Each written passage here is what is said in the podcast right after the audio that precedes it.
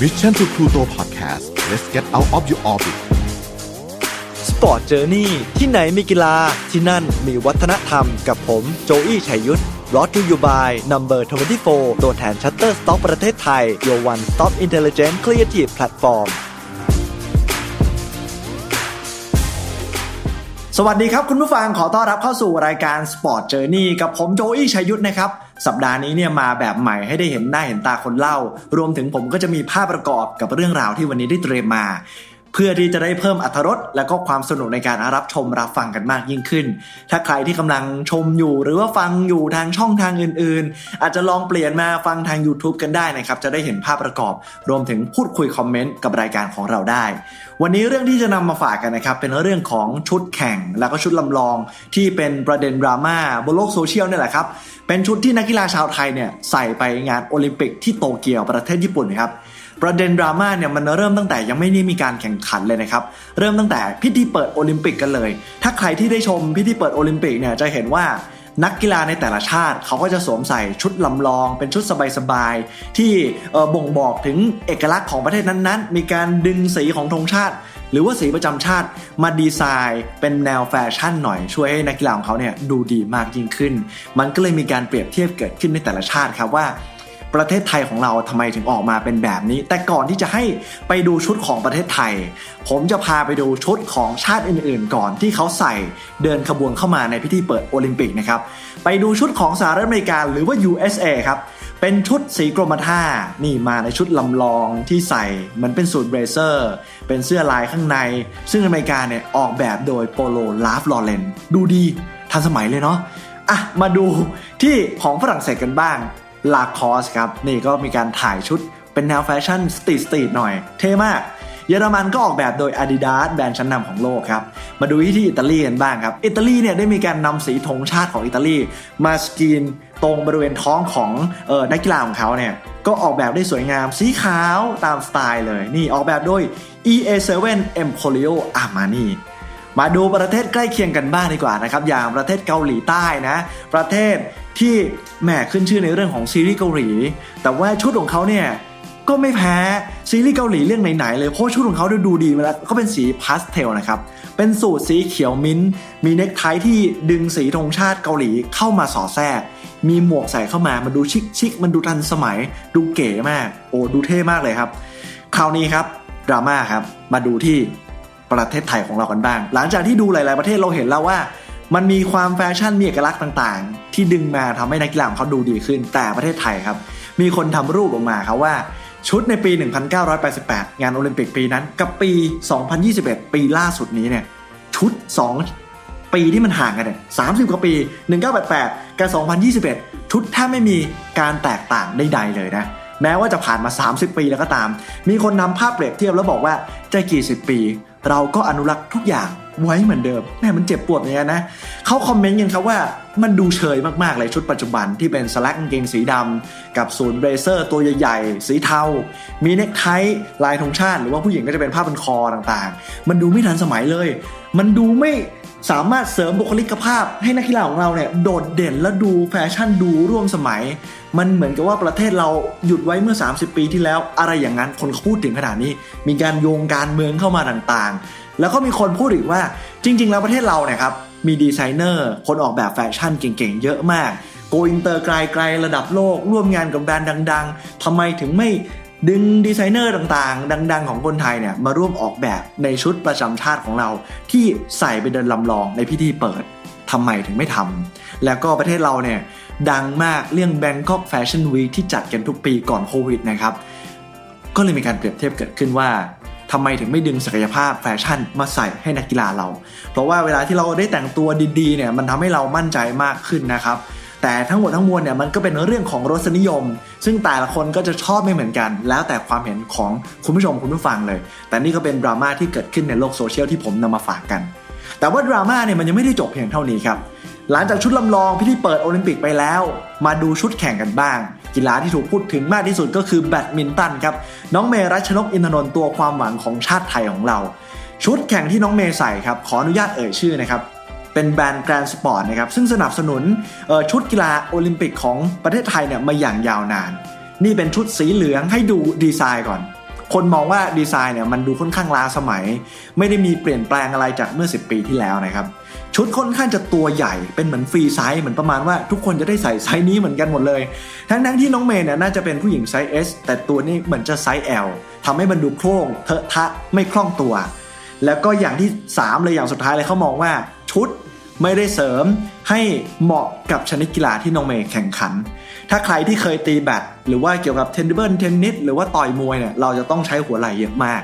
ถ้าเสื้อที่มันมาดึงรั้งหัวไหล่ออกกำลังออกแขนไม่ได้เต็มที่วงสวิงแขนอะไรเงี้ย มันอาจจะทำให้เราเออเหมือนโดนแรงเสียดทานเนี่ยความแรงในการตบก็จะน้อยลงไป อันนี้หลายคนเขาวิเคราะห์กันมานะครับ แล้วก็พูดถึงว่าชุดเนี่ย มันควรจะดีไซน์ให้มันทันสมัยมากกว่านี้ไหม ทีนี้ครับก็เลยมีทัวร์ไปลงแบรนด์อย่าง Grand Sport เกิดขึ้น ไปลงสมาคมแบดมินตันแห่งประเทศไทย มีคนวิจารณ์มีคนด่าเรื่องนี้เยอะมาก เพราะว่าในแมตช์ที่มีการแข่งขันนะครับ น้องเมย์ครับ แพ้ไปก่อนเซตแรกครับเออหลายคนก็บอกว่าโอ้โหมันต้องลุ้นเลยในการแข่งขันกับมาเลเซียว่าเซตแรกเนี่ยมันมีปัญหาหรือเปล่า ถ้าใครได้ชมสดน้องเมย์จะมีการถกแขนเสื้อแบบนี้ขึ้นตลอดเวลาครับเสิร์ฟไป ตบไปเสร็จแล้วก็ต้องมาดึงแขนเสื้อตลอด มันดูเหมือนแบบ มันดึงสมาธินักแข่ง ดึงสมาธิผู้เล่นทำให้ผู้เล่นเนี่ยเออไม่สามารถโฟกัสกับการแข่งขันได้อย่างเดียว จริงๆแล้วอุปกรณ์กีฬา ผมมองว่ามันจะช่วยทำให้นักกีฬาเรามั่นใจมากขึ้น แล้วก็ช่วยอำนวยความสะดวก ให้เราดึงศักยภาพออกมาได้มากที่สุด ไม่ว่าจะเป็นรองเท้าที่สวมใส่ การเคลื่อนไหวร่างกาย เสื้อที่ดูดซับเหงื่อและระบายแห้งได้เร็ว ยืดหยุ่นสูงทำให้ตี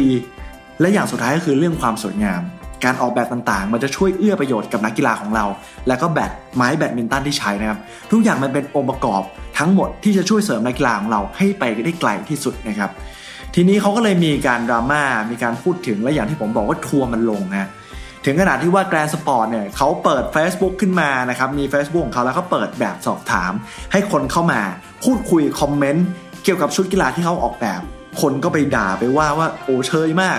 ไม่ทันสมัยไม่ปรับปรุงไม่เปลี่ยนแปลง ไม่ออกแบบให้เข้ากับชนิดกีฬา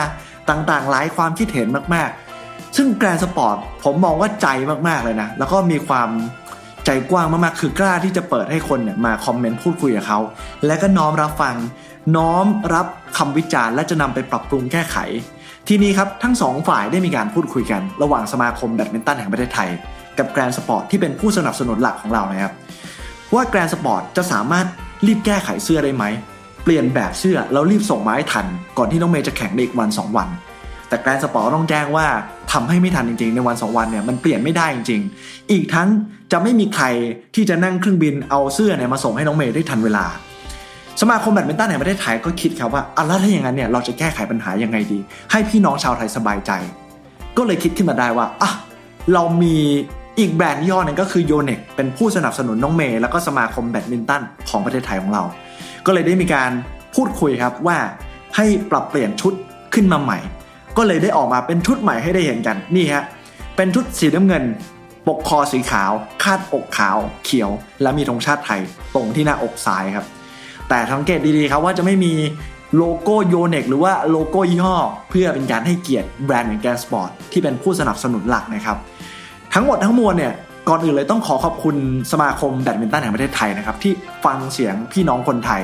แล้วก็อยากให้ปรับปรุง แล้วก็ปรับปรุงจริง ๆ ครับสองเลย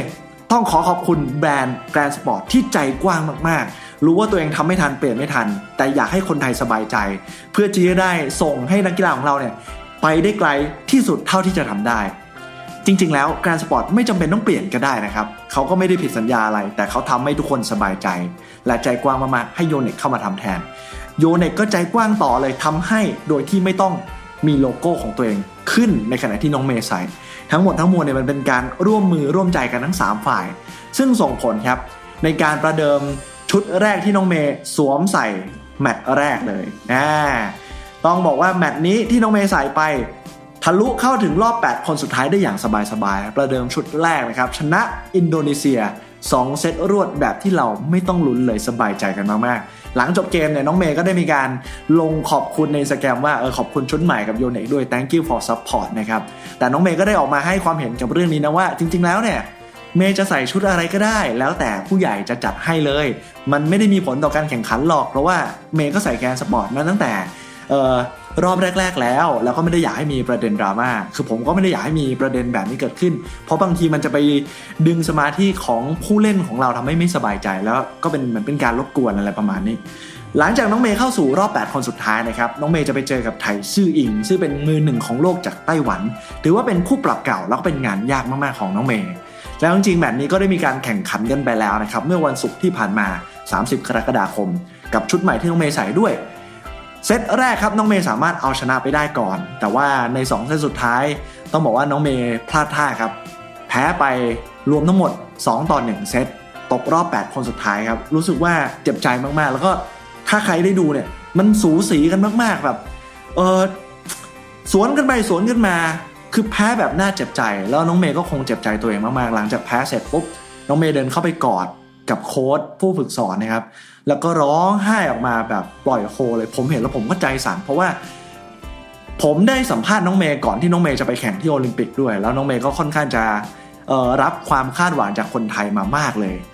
ทุกคนทราบดีครับว่าน้องเมย์เนี่ยมาโอลิมปิกคนนี้เนี่ยเป็นรอบที่ 3 แล้ว แล้วในครั้งหน้านะครับโอลิมปิกครั้งหน้าครั้งที่ 4 ของเธอเนี่ยเธอจะอายุครบ 29 ปีแล้วครับในงานโอลิมปิก 2024 อีก 3 ปีข้างหน้านะครับที่จะจัดขึ้นที่ปารีสฝรั่งเศส และน้องเมย์ก็คิดว่าในครั้งหน้ามันอาจจะเป็นครั้งสุดท้าย คือคนไทยก็คาดหวังว่าน้องเมย์ด้วยความที่เคยเป็นมือหนึ่งของโลกมาก่อน แล้วก็มีความเก่งในเรื่องของแบดมินตันน่าจะทำให้เราเคว้าเหรียญรางวัลแบดมินตันหญิงมาได้นะครับ แต่ว่าที่ผ่านมาก็มักจะตกรอบ 8 คนรอบ 16 คนตลอด แต่ทั้งหมดทั้งมวลครับน้องเมย์เต็มที่แล้วก็พยายามสุดความสามารถแล้วจริงๆ มันอาจจะมีความกดดันจากความหวังของหลาย ๆ คนแล้วก็กดดันในตัวเองด้วย ยังไงเนี่ยผมอยากให้ ทุกคนที่ได้รับชมรับฟังเนี่ยเชียร์น้องเมย์ให้กำลังใจเธอด้วย เพราะจริงๆแล้ว สิ่งที่สำคัญที่สุดก็คือสภาพจิตใจของนักกีฬาในการแข่งขันนะครับ นี่ก็คือเรื่องราวที่วันนี้ผมได้นำมาฝากกันนะเป็นดราม่าที่พูดถึงเรื่องของประเด็นชุดลำลอง ของนักกีฬาทีมชาติไทย แล้วก็ชุดการแข่งขันแบดมินตันน้องเมย์ยังไงอีก 3 ปีข้างหน้าเชียร์เธอกันด้วย ให้กำลังใจเธอกันด้วยนะครับ นี่คือเรื่องราวที่วันนี้ผมโจอี้นำมาฝากกัน หวังว่าทุกคนจะชอบกันนะครับ มีคอมเมนต์พูดคุยอะไร พูดคุยกันได้ในช่องทาง YouTube แล้ววันนี้ก็ต้องขอขอบคุณสปอนเซอร์ของเรานะครับ Shutterstock ที่มี Number 24 ผู้ที่เป็นตัวแทน Shutterstock แต่เพียงผู้เดียวในประเทศไทยที่จะให้บริการนะครับค้นหาสิทธิการใช้งาน ค้นหาวิดีโอและเพลงตามแต่คุณต้องการทำให้ Shutterstock Music และ Shutterstock Video เป็นบริการที่คุ้มค่ากับสายคอนเทนต์มาก ๆ เลยครับ และต้องขอขอบคุณแบรนด์ที่อยู่ตรงหน้าตลอดทั้งรายการเซเลนีครับโลชั่นและเจลอาบน้ำกลิ่นน้ำหอมคอลเลกชัน Love Story ให้คุณมีผิวหอมพร้อมบำรุง ติดทนนานตลอดทั้งวัน กลิ่นน้ำหอมมีเอกลักษณ์เฉพาะตัวนำเข้าจากประเทศอังกฤษเลยนะครับ แล้วก็หาซื้อได้แล้ววันนี้ที่ Watsons ทุกสาขา Watsons ออนไลน์และ 1948 beauty com สุดท้ายที่สุด ขอบคุณคุณผู้ชมสำหรับการรับชมติดตาม ยังไงในครั้งหน้า ติดตามให้ดีนะครับว่า Sport Journey และผมโจอี้จะนำเรื่องราวกีฬาอะไรมาฝากห้ามพลาดเลยสำหรับวันนี้ลาไปก่อนครับ พบกันใหม่สวัสดีครับ Sport Journey ที่ไหนมีกีฬาที่นั่นมีวัฒนธรรมกับผมโจอี้ชัยยุทธ Presented by Number 24 ตัวแทน Shutterstock ประเทศไทย